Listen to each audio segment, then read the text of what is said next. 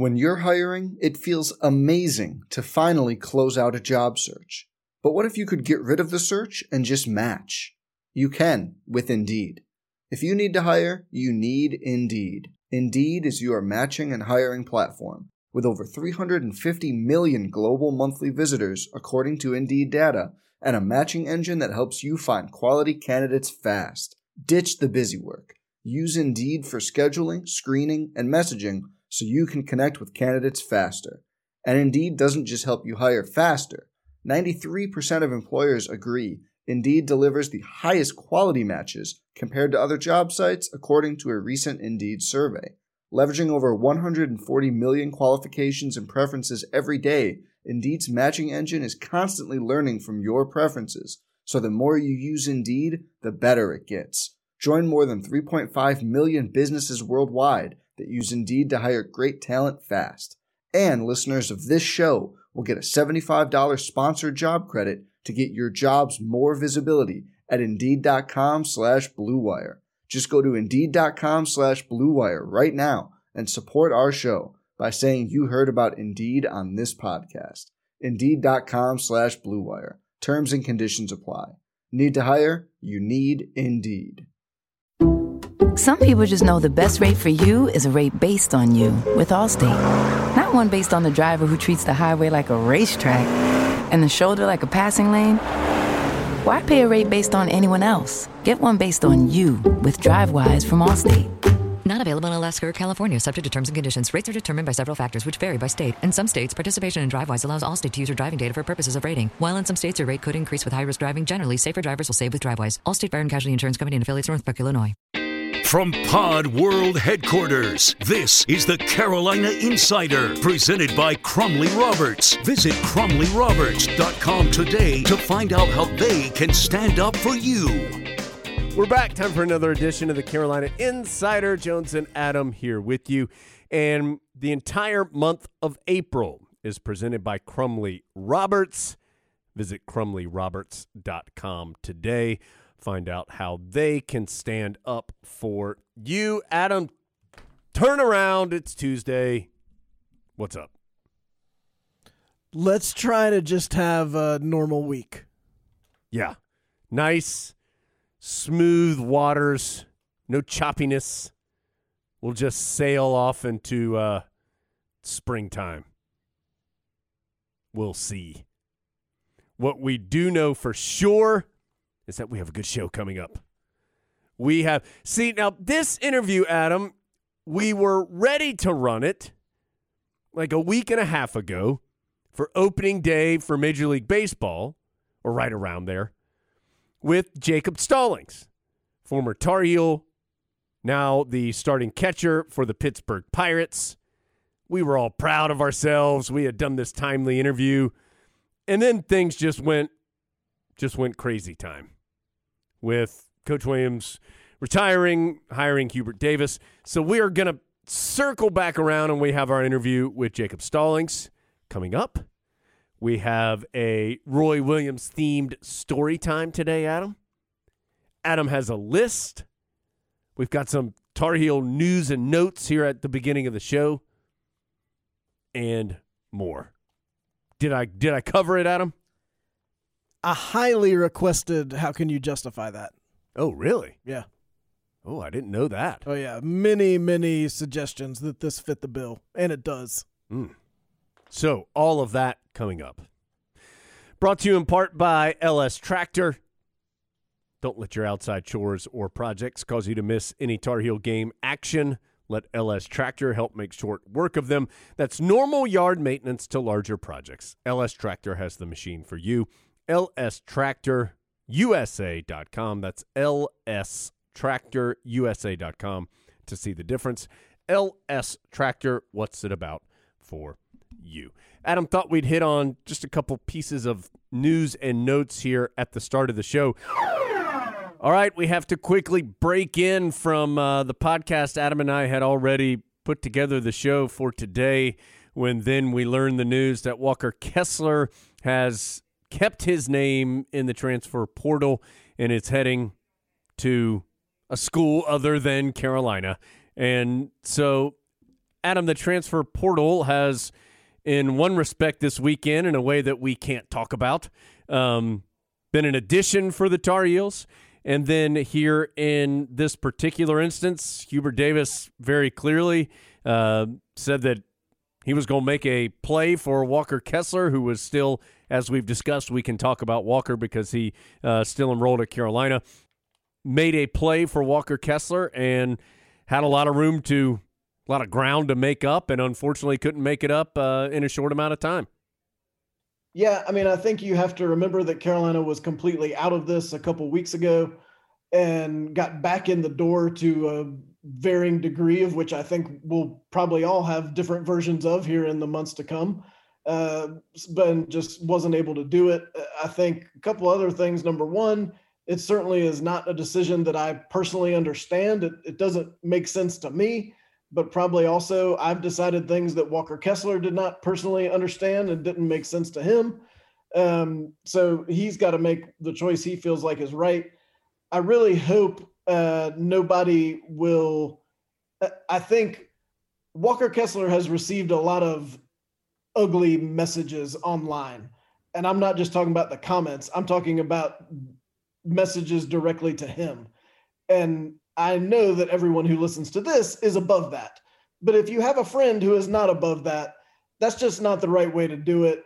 You don't know what went into this, and I, I think that was much more than just Walker Kessler.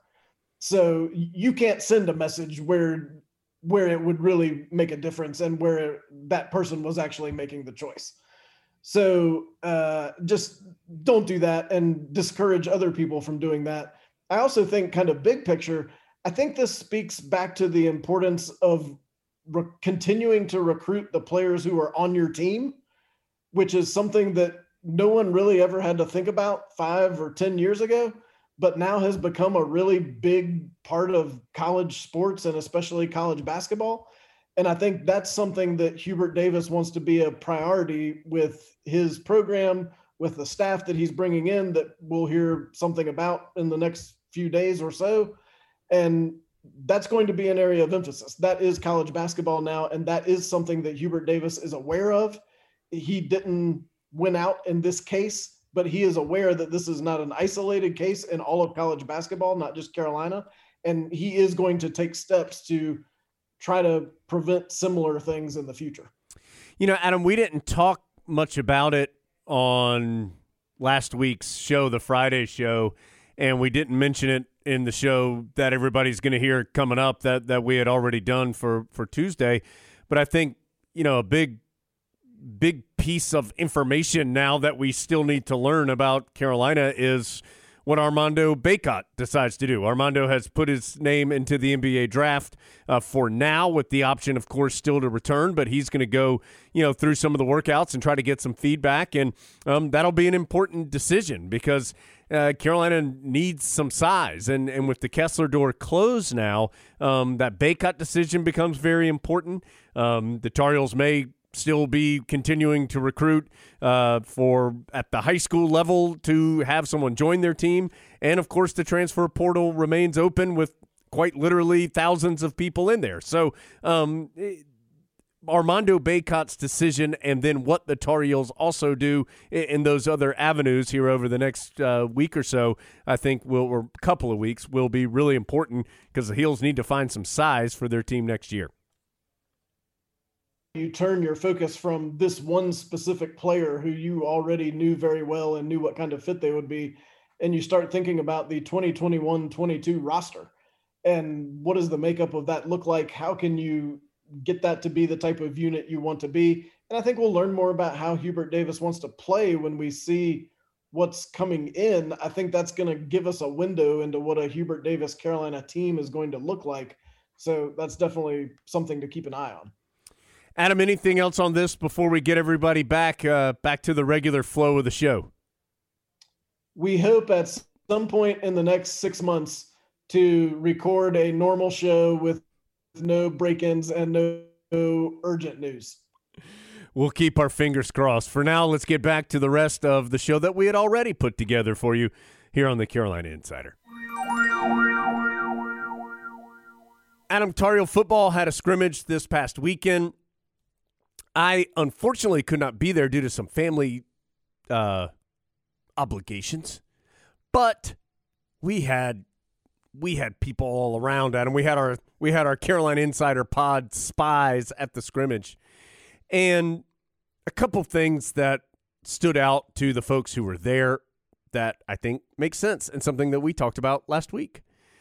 One was just the overall talent and depth on the defensive side. I think you're going to see a significant difference on the defensive line. I think Carolina continues to bring in quality players in the secondary. I mean, think, I mean, even just guys you already know about. I mean, Tony Grimes, Storm Duck, Kyler McMichael. Those are three really good corners, for example. Um, I think Carolina is still trying out a bunch of different guys at that running back spot. I know Josh Henderson had a good scrimmage, for example. Um, Caleb Hood has had some positive things here in the preseason. Uh, Ty Chandler, the transfer from Tennessee, I think he started with the ones at that position in in the scrimmage itself.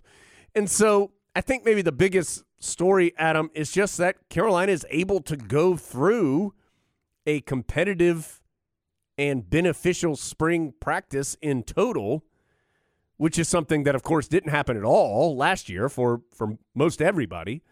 And then even the year before that, yeah, I think Carolina was having to be so careful because of the numbers and they weren't quite sure what they had. And um, I just think they're able to be so much more competitive and physical because of the improved talent, the improved depth, etc that I do think this can be a, a really beneficial spring as they round here through it the next two weeks um, to finish it up. I, I think it can be really beneficial.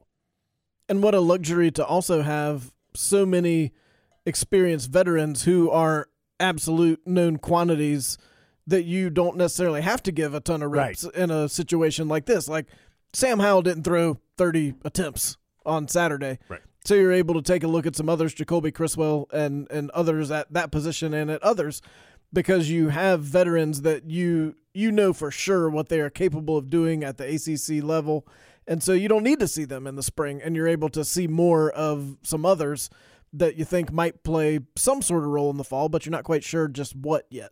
Tomon Fox, another who has, of course, re- returned uh, for his extra year, and I just don't don't need him to do a whole lot right now.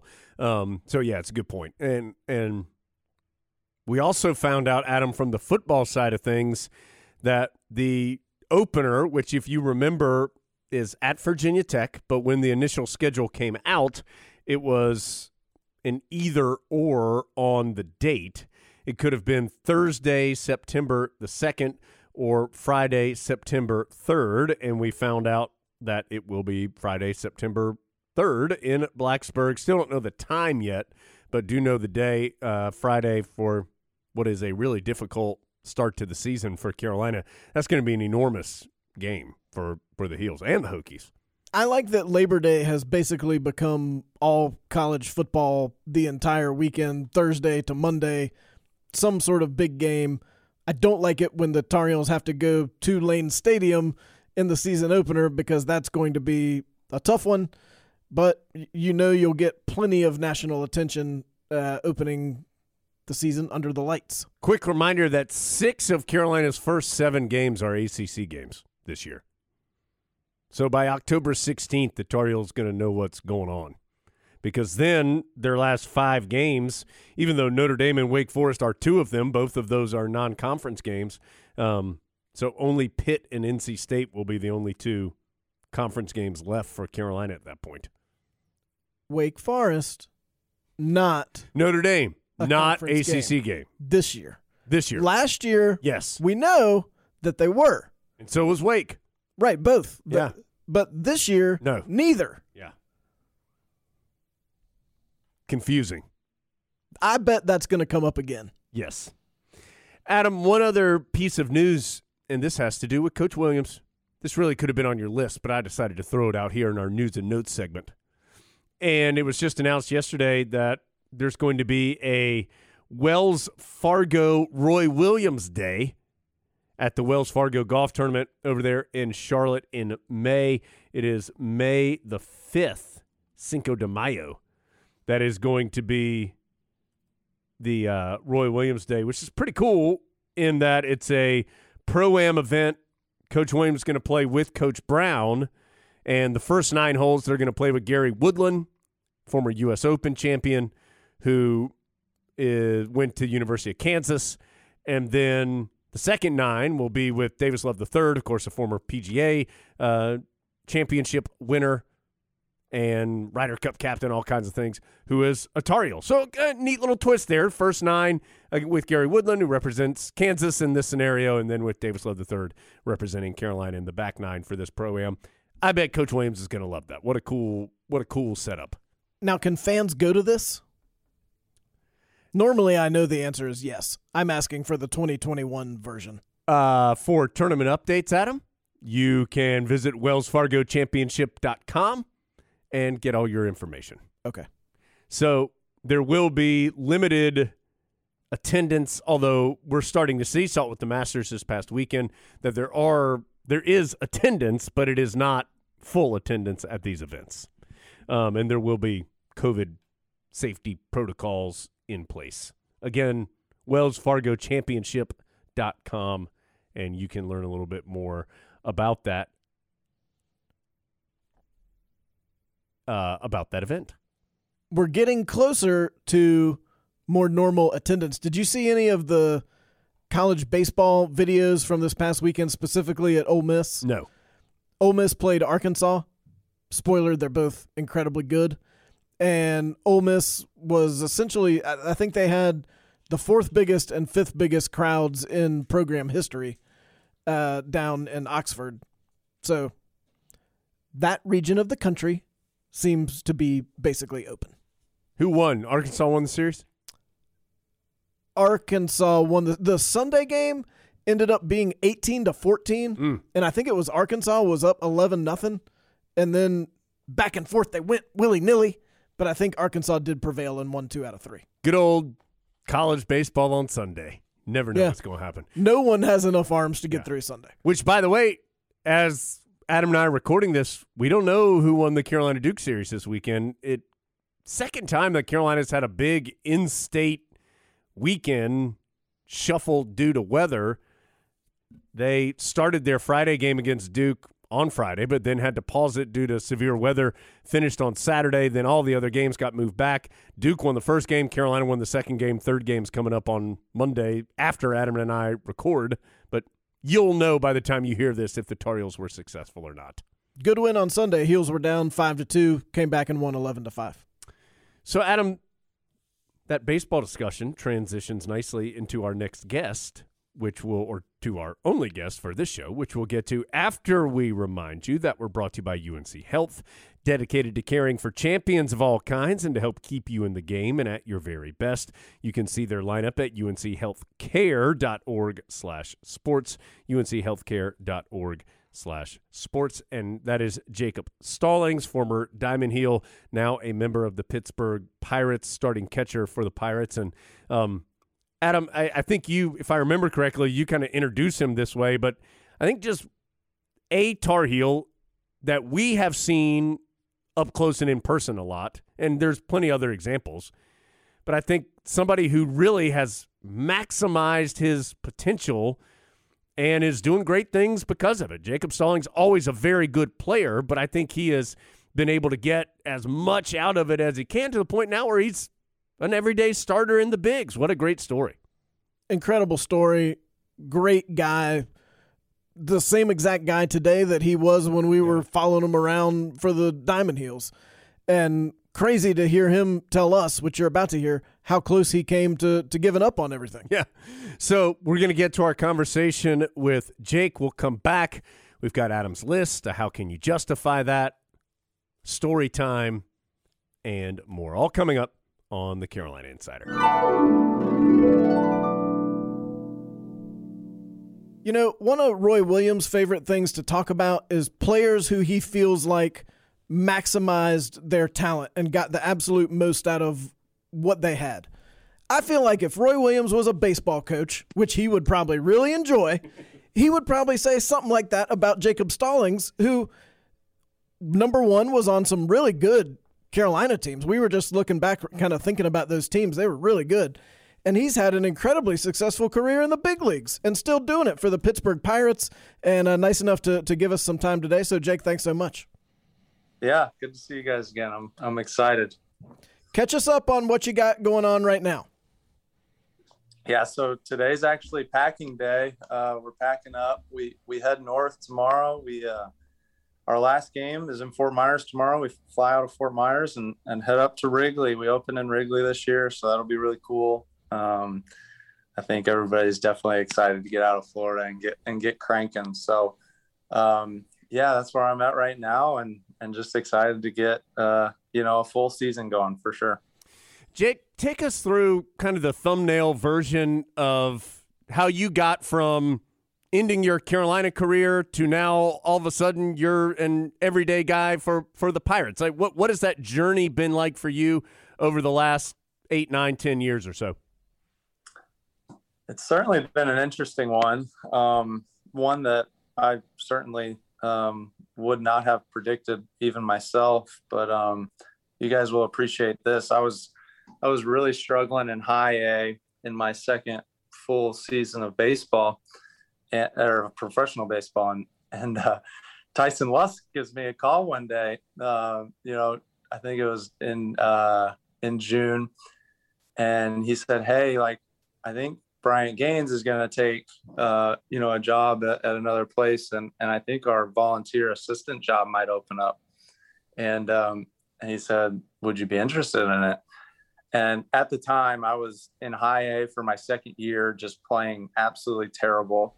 And um, and I gave it some serious thought. I, I really considered quitting and and uh, trying to pursue pursue coaching and and uh, I decided to stick with it and and just finish out the year and, and see what happened. And um, you know, kind of it turned out I I had a good month in July, and then in August I hit like 450, and um, and got promoted to to double A the next year. And um, it's just kind of been a, a, slow but steady trajectory up ever since. And um, definitely been bumps in the road and and nothing's nothing's been easy by any stretch. But I just feel like I keep getting better and um, I really feel like that's one of my strengths as, as a player is just um, you know I don't I don't feel like I'm complacent and uh, always striving to to do better and um, and so yeah, so here we are, and um, it's looking like I'll be a starter in the big leagues. So um, pretty cool, and and something that I think I'll really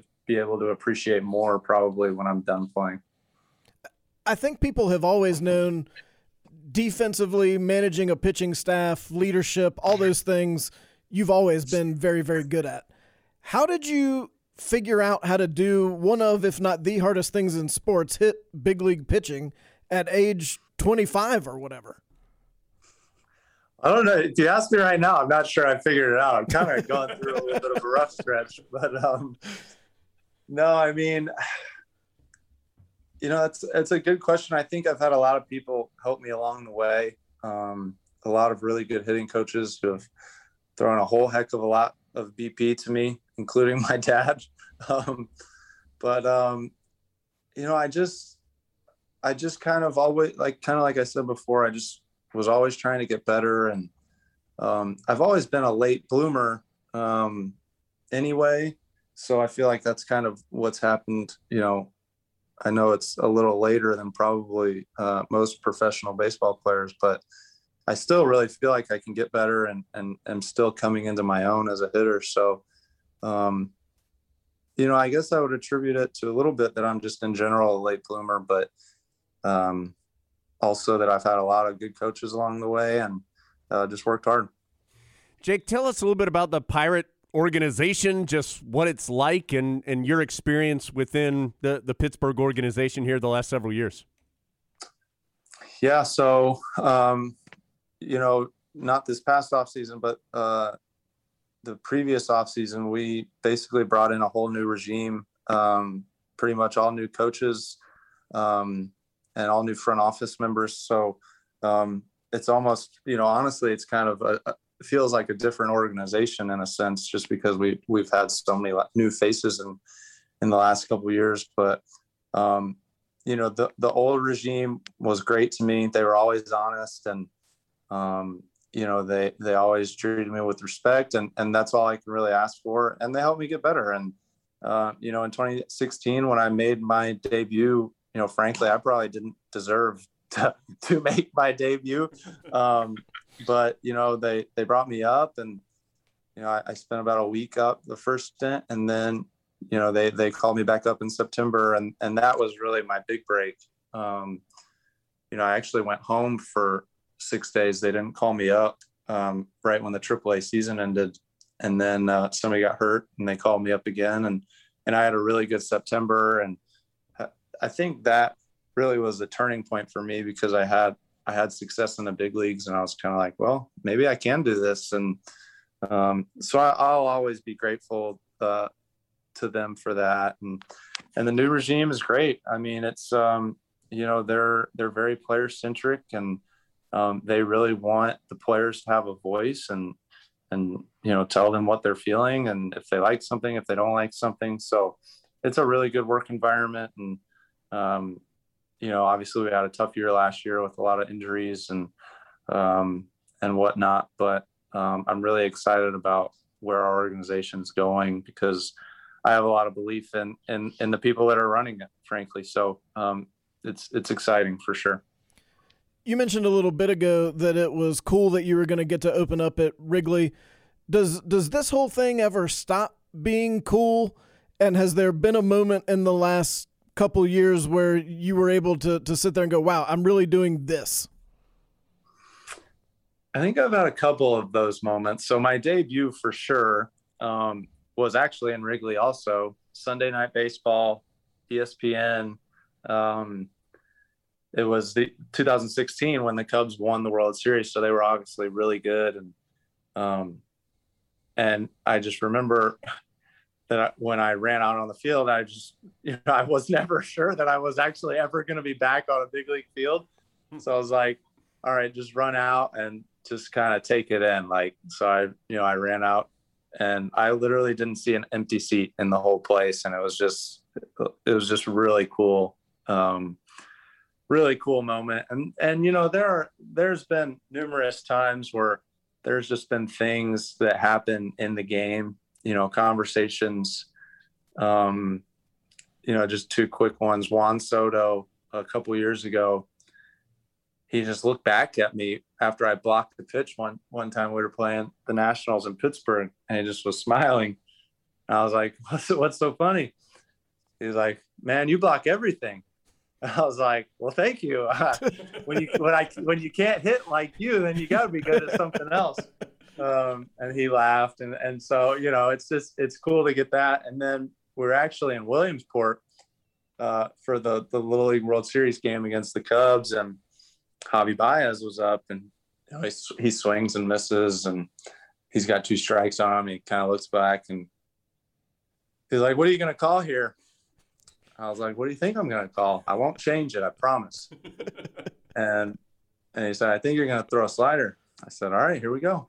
And I, I really was going to call a, fastball high, and I called fastball high, and he and he struck out, and he was like, he he in in different words, he was like, "Man, I guess I was wrong." I was like, "I promised I didn't switch it." So you know, it's just like it's just cool stuff like that um, within the game. You know, you get you get these superstars and um, it's just cool stuff like that within the game that is uh, that kind of makes me um, and you know I, I got a hit off, off Adam Wainwright. He comes up to the play. He's like, "Hey man, what a swing it!" I was like, "Oh, thank you, sir. Thank you very much." uh, so I mean, you know, I could tell stories all day. I hit a homer off Bumgarner, and he comes up and he's like, "Hey, where'd that ball land?" And this was right after he and Mun- Muncy kind of got into it. I was like, I'll be honest with you, man. I did not watch it for one second. he was like, neither did I. So we both kind of laughed. So uh, just cool things like that, man. It's just you know things I never thought I would get to uh, get to experience.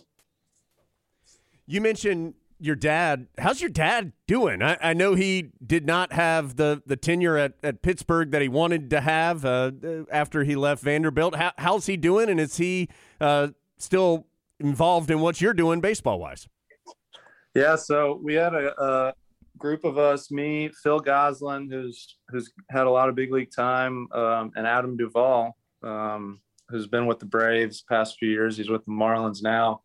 Um, us three pretty much hit together the whole off season, and he threw to us uh, every day. And um, so he's he's back in Nashville. He's I call him a professional retired golfer. So he's just he's golfing any chance he gets, and he's at like a two handicap, so he's getting pretty good. And um, yeah, I think I think he's doing really well, and and uh, definitely enjoying golfing. So uh, yeah, he's doing well you see a lot of pitches, obviously, and you've played with a whole lot of good players.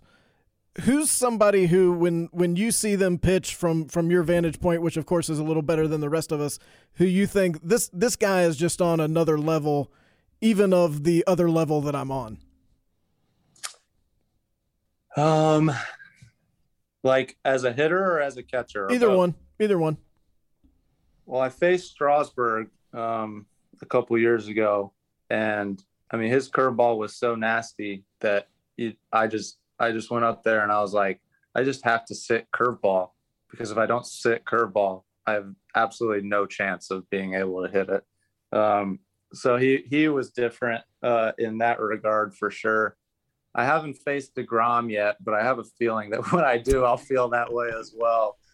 Um, but yeah, I mean, you know, I, have caught a lot of good arms too. Gerrit Cole, when he was with the Pirates, I mean, the ball just came out of his hand differently. So, uh, you know, the typical answers you would expect are probably the ones that I would give you. There's just, I mean, there's, you know, there's big leaguers who who are are really really good players, and um, but then there are big leaguers who are just freakishly talented and and who who who work extremely hard and and those are the superstars. So um, th- those guys just kind of separate themselves from from the rest from the, the rest of us mere mortals. when you think about your time at, at, Carolina, what stands out to you about about those four years, both on the field and off the field? Yeah, I mean, I just look back and have so many good memories. Um, that's part of why I was so excited to to talk to you guys, just to kind of bring back some of those memories. But um, you know, uh, if I'm just working from freshman to senior year, freshman year, what stands out is uh, calling my dad and telling him I thought I was the worst player on the team, and uh, you know, just being like, I mean, I'm literally, and, and I really think it was true, honestly, at the time.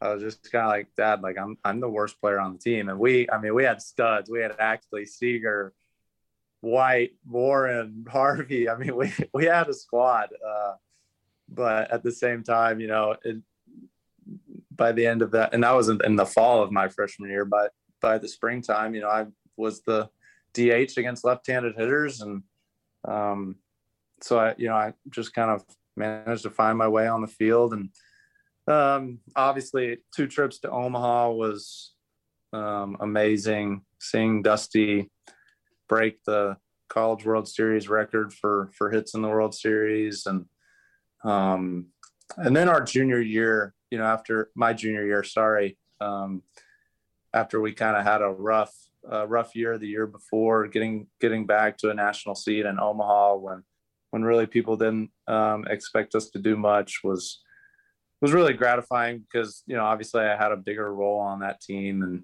um and you know just the friendships. Moran obviously is with the Pirates. Goody's here now. He had a lock. He has a locker next to mine. Um, you know I I faced Matt Harvey twice this spring and we've texted both times after the game and um, so you know just just all that stuff is just um, able to look back and everything's more fun when you win uh, so luckily we were able to win quite a bit while I was there. But um, yeah, just tons of good memories for sure. So you guys in eleven opened up that the new park, of course, in Omaha. Uh, do you have any memories of that moment of you know George W. Bush being there, just all that different stuff that that was happening before that game, and and then going out and playing the first game in the new park? Yeah, I always uh, I always say my close per- personal friend George Bush because I was literally walking out on the field for the game in the tunnel, and I walk by and I see some. There's like there was just this one little sliver where the um, the hallways kind of separated themselves, where you could see into the other hallway. There was like a bunch of security there, and, and I was like, I walked past, I'm like, what was that? And I so I walk back and I look over and George Bush was right there when I when I got back, and so I met him and and uh, obviously that was really really cool, and he was he was really nice. And and yeah, I mean you know I can say I caught the first pitch in in the new uh, in the new park, and um, you know I, I just feel really blessed to that I got to experience both parks. Um, you know, I think it was the Southern Miss game when we were there in the old Rosenblatt when I mean, do you guys remember when all those beach balls were out in the outfield and oh, they had yeah. to stop the game because they came out on the field? I mean, that's just like something that's so cool that I just remember like, man, like what kind of you never get that atmosphere anywhere else. And um yeah, just the the TD Ameritrade, I, I just remember being blown away by the park and um and just really appreciating the moment of um getting to catch the first pitch and and playing the first game. So um yeah, I mean, as you guys know, that park is, I mean, that's close to a big league park. So it was as a, as a college kid, it was really cool. Adam and I have long said that we think one of the hardest things to do in college sports is to get to the College World Series to to win that event. It's just such a grind of a tournament and of an event. From someone who got there twice, can you take us through just the challenge of being successful in this sport, in that type of event to get to that level? Yeah, I mean, uh, there's so little, you know, in any tournament like that, um, there's so little margin for error. Um, and then, you know, I really believe this the hottest team wins more the college world series more often than the best team wins yeah. um, and you know, I, I think that's just baseball somewhat in a nutshell, but even more so that tournament. I think you see just because of the format, you see that way more in that tournament than than say like the the big league playoffs. Um, just because there's so many more teams in that tournament, and um, you know, obviously you have series at our level, and and at, at that level, it's the tops. The top series is a three game series in the super regional, so um, you know, we've always me and, and a lot of my other teammates always felt like, well, you just you just got to get hot. Like honestly, I felt like getting to Omaha was easier than winning in Omaha because you never knew what you were going to run into in Omaha. You could run into a you know a bad matchup like we faced Josh Spence. Um, we have we had a hef, lefty heavy lineup and they threw Josh Spence against us twice and it was just a tough matchup for us and um, so I, I really believe. And then you, I mean, you look at a couple years ago when when Vandy and Virginia played each other back to back years. I thought, I, I, think, I think Virginia. Who won it first? Virginia or Vandy won? I can't remember who won first, but I remember thinking the other team was better. Like when Vanderbilt won, I thought Virginia was the better team, and when Virginia won, I thought Vanderbilt or right. whatever. I might mess that up, but um, I really think it's the hottest team typically wins that tournament, which which makes it so exciting. Freaking Josh Spence.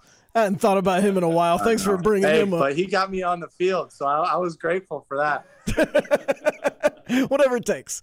Um, what would you tell the current Tar Heels, other than you know, it helps to have a Seager, Ackley, or Alex White or something? What would you tell them is most important to a team at being the type of team that can make that kind of run in the postseason? You know, obviously, Carolina teams are always typically going to be talented. Um, so, talent aside, I think the best teams I was on were the teams that everyone, everyone on the team, no matter who it was, accepted their roles and really enjoyed their roles. Um, and you know, I, I think you know it, it's kind of cliche, but but the best teams I was on were the teams that had the best team chemistry and and um, you know, frankly had the least issues off the field too. And um, but I would just say once you figure out your role, even if you're not happy with it, work your butt off to to get a better role. But I think that you still need, you know, I I just think, and this is just kind of a personal opinion, but you just it's just always good to be a good teammate um, to your other to your other guys, to your other friends, and um, it's always detrimental to a team when um, somebody tries to bring down others when when they're not happy themselves. So um, I would just say that that that accepting accepting your role in one sense, but then if you're not happy with it, working your butt off to try to try to get the role you want um, would be my would be my main advice. How the news hit you that Mike Fox was stepping away after his long tenure th- this past summer, and that Scott Forbes was going to be taking over Carolina baseball? Well, first, I was really excited for Coach Forbes. Um, you know, without sharing too many details, I know that he's turned down other opportunities um, to be a head coach in hopes that um, that he would get you know get this opportunity. So I'm really happy for him. Um, my you know, with regards to Coach Fox, I was ex- I was just excited for Coach Fox. You know, he um, he texts me pretty regularly, just updates and congratulations and that sort of stuff. So I was just happy for him because I know that that he wants to, and, and I think he'd kind of been feeling that way for for some time that he was ready to to move on and, and spend time with his family. So um, excited for him and excited for Coach Forbes. And, um, you know, it's funny, Coach Fox, after he retired, I, I, I won't do this justice, but he sent me, and I'm sure he sent most of the guys, just this huge folder of papers. And, and I didn't know what it was when I opened it. He said, he asked for my address and said he was sending me some stuff. It was this, this huge folder of papers. And he had kept for my four years, he had kept every paper like that he had written, and then, and there were some news clippings, and you know we would do like pitcher evaluations, and where we would like rank what, who we thought was the best pitcher. He literally kept all of that for all four years, and and I mean there was, I mean it it, it almost you know it's kind of it's kind of making me tear up now because just some of the stuff was so cool and it, it it definitely made me tear up when I was reading some of it. There was some really, um, really cool stuff in there. There was a note, or I, I you know, an email that my dad wrote. Um, Coach Fox, I think, after we lost to St. John's my senior year, just thanking him and um, and Coach Fox sent him something really nice back. So it was um, it was pretty special that he kept all of that and um, and sent it to me. So that was cool. Do you think, or, or how did having grown up in, in big sports with your dad, how did that impact kind of your perspective on being part of a team and maybe enable you to be successful? Because you've always had a little different perspective than most people who didn't have that experience. Yeah. Um, you know, I tell this story a lot, so I'll tell it one more time. Um, I'll never forget when my dad was at Illinois State and I was a really young, really young kid. I mean, I couldn't have been over the first or second grade. I was playing soccer and we go to a game one day and it's raining and cold and, you know, just not ideal soccer kid weather at all. and and we're sitting in the car before the game, waiting for the game before us to end. And and he he says to me, Hey, every other kid out there is gonna give in to the weather. They're not gonna want to play. They're not gonna play hard. You're not gonna be one of those kids. And I have no idea why I've remembered that my whole life, but you know, it's just I think that story kind of sums up kind of what being able to be around him and be around his teams um, did for me. You know, it just I think it created a good mentality for me um, as an athlete. You know, no matter the sport, to just continue working hard, you know, no matter what the circumstances, um, just being mentally and physically tough. And um, and then I think another thing that that was really beneficial for me is um, seeing how you know obviously he had he had tough players, he had not tough players, and he had really good workers and he had not so good workers. So I think really being able to have those kind of influences, especially on the good side, you know, he would say, this guy's a really good worker. He's really tough. And just watching them and, and getting to see what they do and, and how they react to things and how they react to failure and um, the, the type of leaders that they were um, was just obviously it was an experience that um, not many kids and not many athletes get to be around growing up. So, um, yeah, all, all of those things um, were certainly beneficial for me in, you know, just growing up, but in my development as an athlete.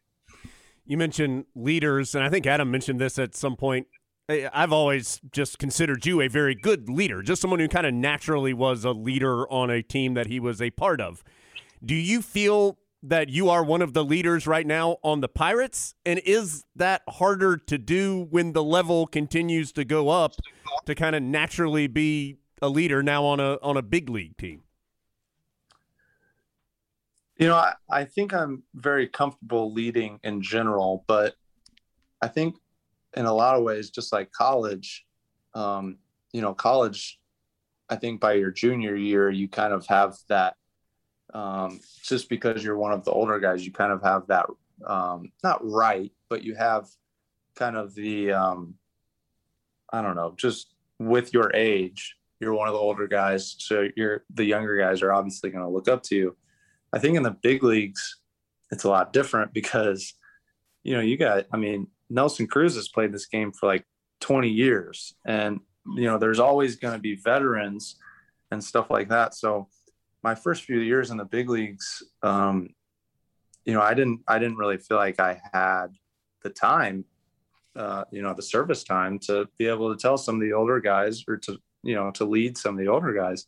I just kind of felt like you know I should just kind of keep my mouth shut. If if they asked me questions, then I would certainly answer and try to help them and try to help them. But I think now um, I think I'm I might be the oldest guy on our team, but I'm one of the oldest guys. But not only that, like I feel like um, my my time and and my play has kind of allowed me to take on that role. So um, I definitely feel like you know we have a really young group, and um, I feel like they they certainly look up to me, and guys come to me with things a lot, and and I think our coaching staff, um, our coaching staff looks to me you know, among others, obviously, but I'm one of the guys they look to to to kind of, you know, facilitate things from them to the players or, you know, whatever it might be. So um, it's a role I'm certainly comfortable in and and I, I really enjoy doing because I think with leadership, you know, you got to show you got to show the guy you care about them just on a personal level and you care about their career. And and leadership is really all about building trust because if, if a guy doesn't trust you he's not going to listen to you. So um, just really being genuine and and showing people you care is i think for me anyway is, is the best way to uh, to get guys ears and um, and help them reach their goals in their career now you pitched a couple times for the Tar Heels and you've pitched a couple times in the big leagues. Are you still keeping the off-speed stuff sharp just in case you're needed? Man, I had an outing against the Cardinals, and I threw seven fastballs and got three outs. and the fastballs were about 78 miles an hour. So I think that's about all I got in my repertoire right now. Um, unfortunately, I've seen too many position players tear their arm apart when they go out there and try to throw too hard. So I, I so funny story. When I faced the Cardinals, a guy, another position player on our team, um, Jose Osuna actually pitched before me, and he's got a really good arm. And so I'm sitting here like, maybe I, you know, maybe I'll try to throw hard, see how hard I can throw. And he goes out and throws like 94. Like he was, he was chucking it. And I was like, all right, I'm not going to throw 94. so I'm just going to lob it on in there and see what happens. So uh, probably a blessing uh, that he went out before me. But no, it's, it's about a 70, 78 mile an hour fastball. It's about all I got.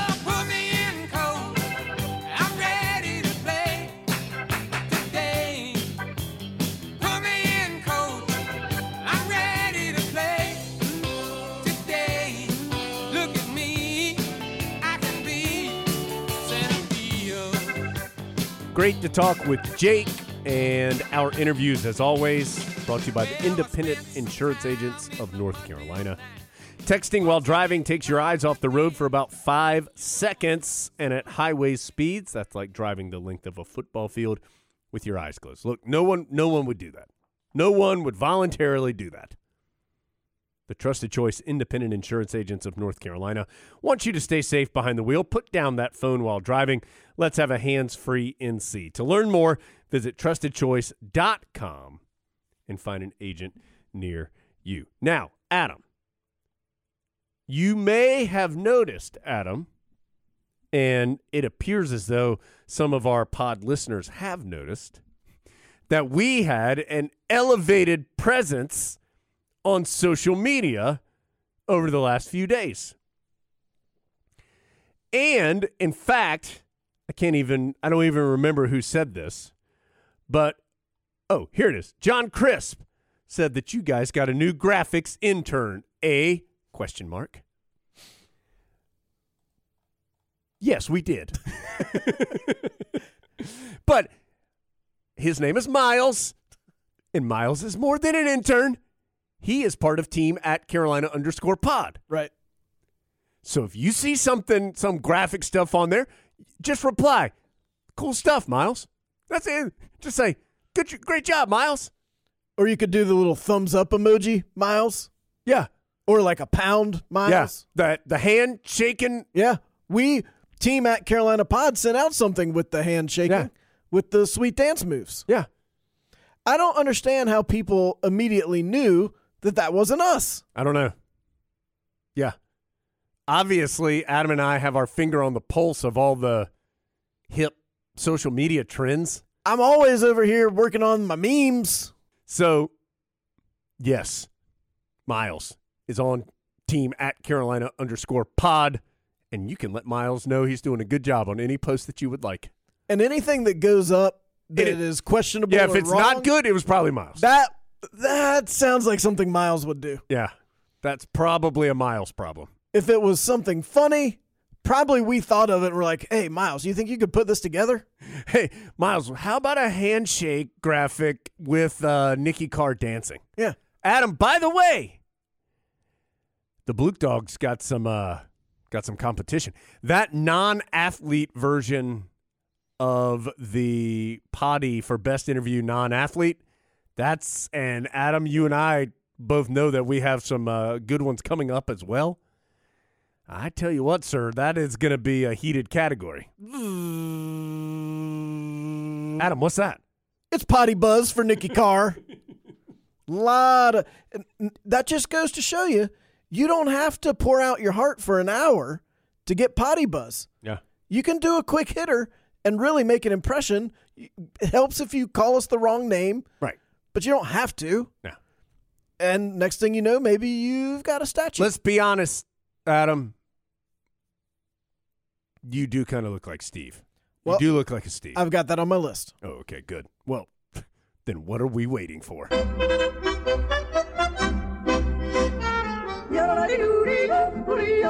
What's on the top of Adam's list? Brought to you by Top of the Hill, where Tar Heels come to celebrate. It was Lindsay Carroll who tweeted at us that Adam does kind of seem like a Steve. Yeah. My younger daughter also said I kind of seem like a Steve. Mm-hmm. What does that mean? I think, like Steve, Steve loves the uh loves the scoop. There it is, commercial. Yeah. Yeah. Steve Steve probably Steve might fall asleep in his comfortable chair at 8:27 on a Friday night. Look, it's been a long week. Steve Yeah. Steve's been busy. Steve might accidentally tell you the same story for the third time in the last six or seven days. But it'd be funny each time. Yeah. Steve probably has some kind of shirt when he's grilling that has a maybe slightly inappropriate dad joke on there. But come on, how can he turn this down? He got it for Father's Day 2017. That's just Steve being Steve. Wait, wait a second. Does Steve have Carolina polos in his closet that have the old NC on them, and he's not sure if they're still okay to wear? And then eventually he decides, yeah, I think it's fine. Look, Steve has found one pair of shoes that he really likes. so Steve's just going to buy 20 of those types of shoes. And then he's good. He's set. Steve knows what he likes. There's no sense in messing around with that. These will never go out of style. Right. Exactly. The, these are evergreens. Steve is going to tune 90s on 9 and that morning DJ on and chuckle to himself slightly. Would Steve go a mile or two out of his way to find gas that's a cent or two per gallon cheaper Oh, yeah. Oh, yeah. Oh, yeah. and express strong favoritism for the gas stations that are on the right hand side of the road? I tell you, Steve does not like the these NFTs. I know that for sure. he doesn't get into that at all. Okay. So I was going to ask, like, if you weren't a Jones, do you think you'd be something else? No, that's the only one I can be. That doesn't seem fair. Hmm. Let us know what other name you think Jones should be. Thor. Easton. There's, a, there's Yeah. a lot of conversation about that, I recall. That's right. Uh, in other news, did you see all this? The, uh, I guess Bert Smith went on a media tour, and Okay, so Bert Smith, I I know what happened. Bert Smith, an official, and collapsed during one of the NCAA tournament games. Gonzaga USC, So, but I don't know what the resolution to that event was. and he collapsed in very scary fashion. And it turned out that he had a blood clot in his leg or lung, Mm. leg, lung, something with an L, and he would not have found it had he not Lash. collapsed. Lashes. It was not in his lashes. It wasn't in his labrum. That's all I got. And clearly, he would not have. Found, that can be very, very, very serious. Sure, and yeah. Bert Smith, we know, does uh, quite a few ACC games. Um. So, but they found it, and now it's taken care of. And had he not been doing that game at that exact time, uh, might not have found it, and the consequences could have been dire. Um. So and also a lot of just kind of interesting stuff about how Bert Smith has done his career, and he always parks at the spot farthest from the grocery store because he likes to get his heart rate up as many times a day as he can. That's what I do too. I don't at all get mad when the front row closest to the studio is filled, and I silently or sometimes out loud think, "Are all those people really doing something necessary as I clearly am doing and need that spot?" He, Bert Smith always takes the stairs. You know the uh, la- Steve likes the elevator. yeah. You know the uh, last Tar Heel game that Bert Smith did? No. Florida State ACC tournament. Okay. Well, our best to Bert Smith. We're glad you're feeling better. Absolutely. Uh, Gio Bernard waived by the Bengals. Yeah, I was. Hey, I did not like seeing that. You know, we love Gio. Um, I just, I mean, and and he is still productive. He was productive for them last year. He's been along with Joe Mixon, kind of the um, one of their two main backs for for the last several years. Because most teams, unless you have you know Dalvin Cook or something, m- most teams now have multiple guys that, that are going to play that position. They'll have two or three running backs that, that get a decent amount of carries. And Gio's been been productive for them. I I certainly, you know, not not that you and I are speaking to Gio or know exactly the situation, but it seems like he's still got some gas in the tank. It would not surprise me if he got an opportunity to play for another team, even if it's kind of in that secondary running back role. You've got a obviously high class, high character person who's a, a veteran now of you know nearly a decade in the NFL and could be a benefit, I would think, on on somebody's team. But just how about the fact that he's played in the league for almost 10 years now? I mean, and that's what an accomplishment in and of itself. And hopefully he's able to get a, a few more years in there. Feels like he still has some something that he could do. Hey guys, this Jones. After Adam and I recorded the podcast today, news came out that Gio Bernard was going to sign a one year deal with the Super Bowl champion Tampa Bay Buccaneers. So Adam and I are going to go celebrate that we were right and he still has some gas left in the tank and can be productive, and he's going to do it for the champs. So congrats to Gio. Back to the show. Maybe soon, if we talk to an NFL head coach, we could put in a good word for Gio. yeah. Because he probably doesn't know. Yeah, he yeah he doesn't know the personnel for all the teams in the NFL. NFL. Those guys are normally not real prepared Yeah. and don't grind real hard, so we could probably help them. They don't even start thinking about it until when the like mid September when they start playing the games. Yeah, and then like Thursday or Friday of game week, they start thinking Yeah. about that team. All right, guys, who we got? Yeah, who's who's next? Is the Esiason still the quarterback of these Bengals? Let's see what they got. Uh, Hornets play-by-play man Eric Collins. Yeah, he's on fire. he threw it down again. Yeah, on absolute fire. So this was a Miles Bridges dunk. Oh, team at Carolina Pod Miles. No, different Miles. I don't. Oh, okay. that's that's not that's not our team at Carolina Pod. Um, but so Miles Bridges threw it down, and uh, let's go ahead and put the audio in here for you. Cody Zeller, offensive rebound. Bridges! Oh my God! What? A thunderbolt from Bridges! Oh my word! The filthiest of the filthy! And yes, Adam, our guy Eric Collins, very much on brand as he should be. That really was a nasty dunk, and uh, yes, he was excited. You were the first on the Eric Collins bandwagon. You called this one early. I mean, I am sure that there were others who knew, but yeah, he's electric. And he does. I think it's fun. I think it's fun when the announcer's having fun. Yeah. And, you know, his role is similar to what I do at Carolina in that he is there for the Hornets. And so, I mean, he wants the Hornets to do well. And so I, that's, I think that's part of why you tune in to the quote unquote kind of hometown broadcast. And that doesn't mean, and you know, we've had this discussion before. That doesn't mean that you know everything Carolina does is right and everything the other team does is wrong, or that if somebody in the other team has a great night, is because he or she got lucky or whatever. It's none of that. But get excited for the team you're there to cover. I think people enjoy that part of it, and he he's a lot of fun to listen to for sure. In other exciting announcer news, Rob Stone, our close personal good friend, whose sister we know, who Yep. works in the basketball office, Cynthia, uh, had a great call of what I now know is an extremely rare 7-10 split conversion in bowling. My goodness, the ginger assassin dropped the 710. You bet, kids. You bet. Oh, man. Give me some oxygen and water to spare the game.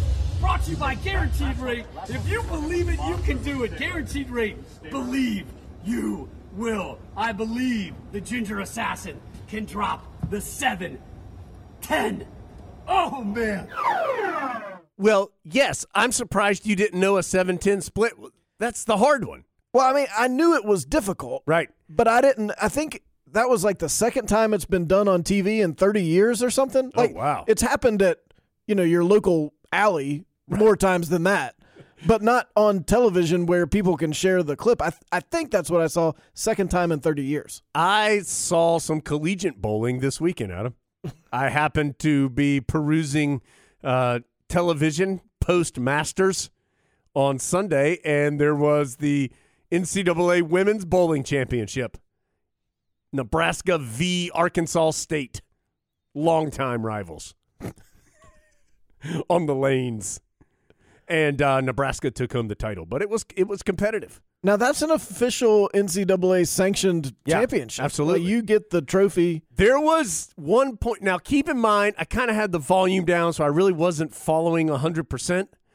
But they showed me this graph, and it said, it, and I may not have this exactly right. Maybe somebody who's a bowler can help us with this. It was talking about the oil level of the lane, Mm.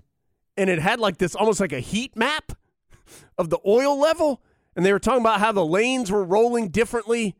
Hmm. As I told, who was it? Caleb Love, I think. I cannot bowl. I'm trying to think my best score ever bowling, not Wii bowling, like regular bowling. Right. I mean, it's over hundred, but I would say good. it. I would say it is less than two hundred. Is that with bumpers or without? I eh, that's probably without, but it doesn't hurt my feelings if I'm bowling with the kids and the and the bumpers are up. Eh, let's just leave those up. It'll Yeah. save time. Yeah, that's right. It'll be better for all of us. Have you ever picked up a 710 split? I can't. im- I no. I mean, I can't remember if I have. So if I if I don't remember doing it, obviously I haven't. I'm just going to spend all my time now trying to pick up a 710. The Ginger Assassin. Wanted to give a what up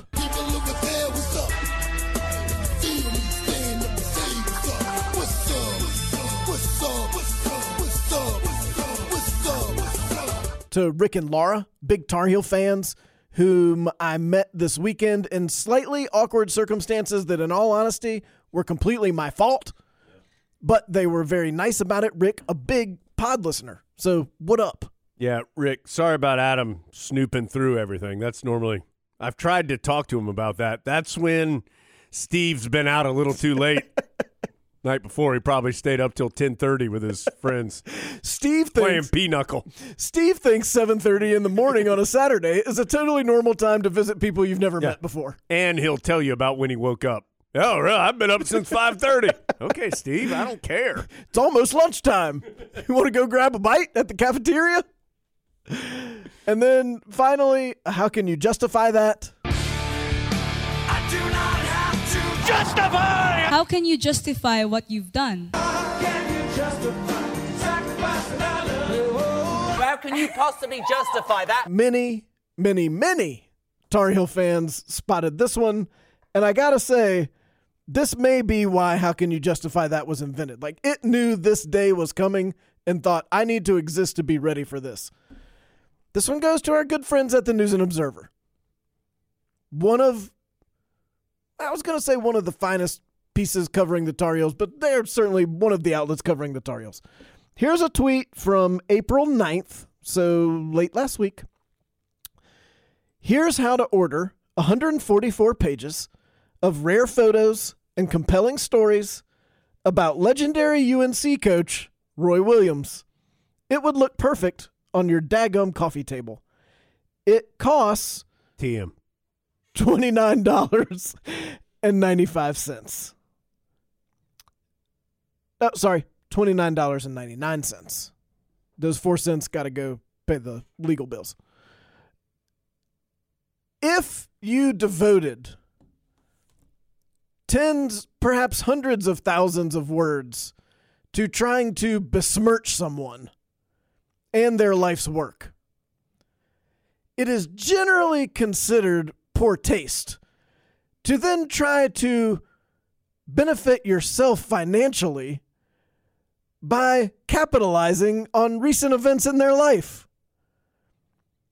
That generally is frowned upon. For example, if Seth Davis retires tomorrow, we probably will not be producing a limited edition NFT of all Seth Davis's greatest moments and then sell it through the pod. We know it could go for big bucks though. Yeah, but we would not do that. If you, on at least one occasion that I specifically remember, published an editorial calling for Roy Williams to be fired for events that basically turned out to not be factually accurate, I think you lose the opportunity to produce a commemorative book and then sell it for $29.99 to benefit your debt ridden substantially nosediving readership newspaper.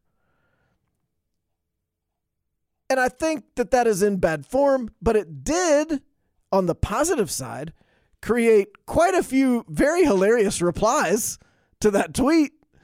that I really enjoyed looking through, and a lot of people did great work there. Some people a little more straight to the point, but 100% agreement in the replies, which were substantial, that this might not have been a great idea. Yes, it is very self serving. Pick a side. Great independent journalism or financial profit. Right.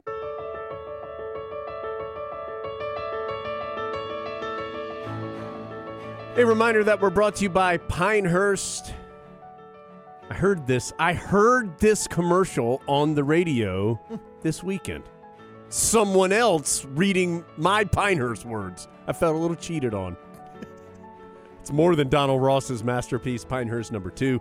There's the stunning redesign of number four. There's the fun short course with the cradle. You can unwind at the stylish North and South Bar or stop on by to the Pinehurst Brewing Company. There has never been more to discover at the Cradle of American Golf. Go to pinehurst.com and plan your visit. Is that lipstick on your collar, the cradle? Wait a second. North and South Bar, you didn't call and tell me when you were coming home. How come your phone was turned off? Uh, yes. At JJB Parker 4, I see your NFT tweet that you sent me. Doesn't phase me. Not in the slightest. You're not down on all NFTs, you're down on Top Shot. Are you down on NFTs across the board? Well, I think Top Shot is well. I, Top Shot's the most popular NFT as far as I know. I think it's past CryptoKitties at this point. There's new. Uh, there's a new thing with the horses, like race horses, but not real race horses, fake race horses. Listen to the words you're saying. I'm guessing you're probably out on that as well. I would like to pay six figures for a fake racehorse. Now that you say it, Adam, that makes perfect sense. Just checking. Shane Cassida, Cassida, Cassida, mm-hmm. Shane. Right. Don't know about Shane's classes. Well, that's a good. That's a good throwback. A pod callback there, Adam. But we do know this. Shane sent us in a story time, Adam, that I'm going to get through with the help of Mr. Goose Honkers right now. Because Shane's story starts like this.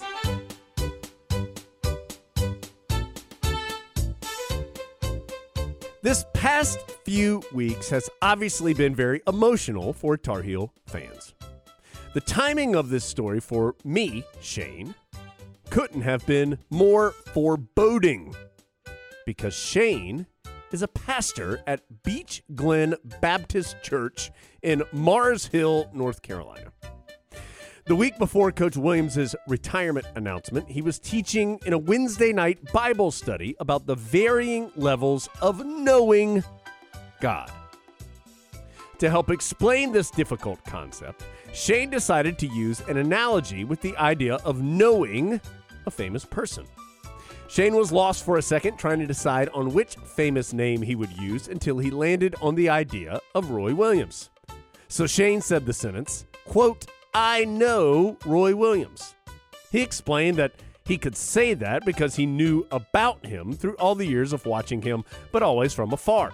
The closest that Shane had ever been to Coach Williams was just being in the Smith Center during a game while he was coaching.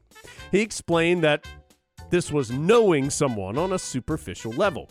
And he made the mistake of saying, now no one in here knows him at a deeper level, like him knowing your name or speaking with you. But Adam, to Shane's shock, one of the elder ladies, Evelyn, what up, Evelyn? Probably a pod listener, raised her hand in the back of the room. Shane called on Evelyn and she said, I know Roy Williams.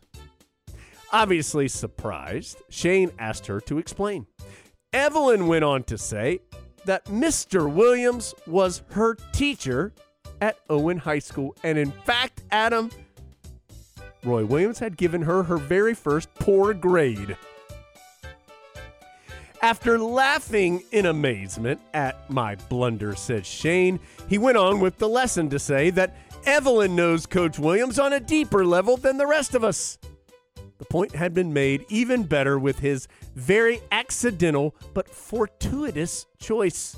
So Shane concluded by saying, No one knows him like Wicked Wanda. and that is the level God wants us to get to. so the lesson ended memorably, but the news the next week made it all the more important. Thanks, says Shane, Coach Williams, for teaching one final lesson for this Tar Heel since birth, and it sure was good to know you. Good stuff from Shane and Evelyn, may, may I add. How could Shane have known Evelyn's backstory? No. Adam, what else do we have? Anything else? I don't believe so. Okay.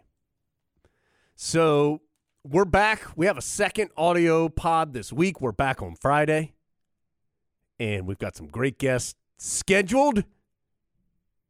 Don't know if they're going to happen yet, but we have them scheduled. So we'll be back later in the week. But for now, we're going to let Jacob Stallings and the Rizza get us out of here on the latest edition of the Carolina Insider. I'm Jacob Stallings. See you later, Big Grits. When I was small, nothing at all. We used to eat grits for dinner. Pound box of sugar and a stick of margin. A hot pot of grits kept my family from starving. Steamy hot meal served less than five minutes. Big silver pot, boiling water, salt in it. House full of brothers and sisters, the pot's missing. Pilgrim on a box on the stove in the kitchen. When I was small, we had nothing at all.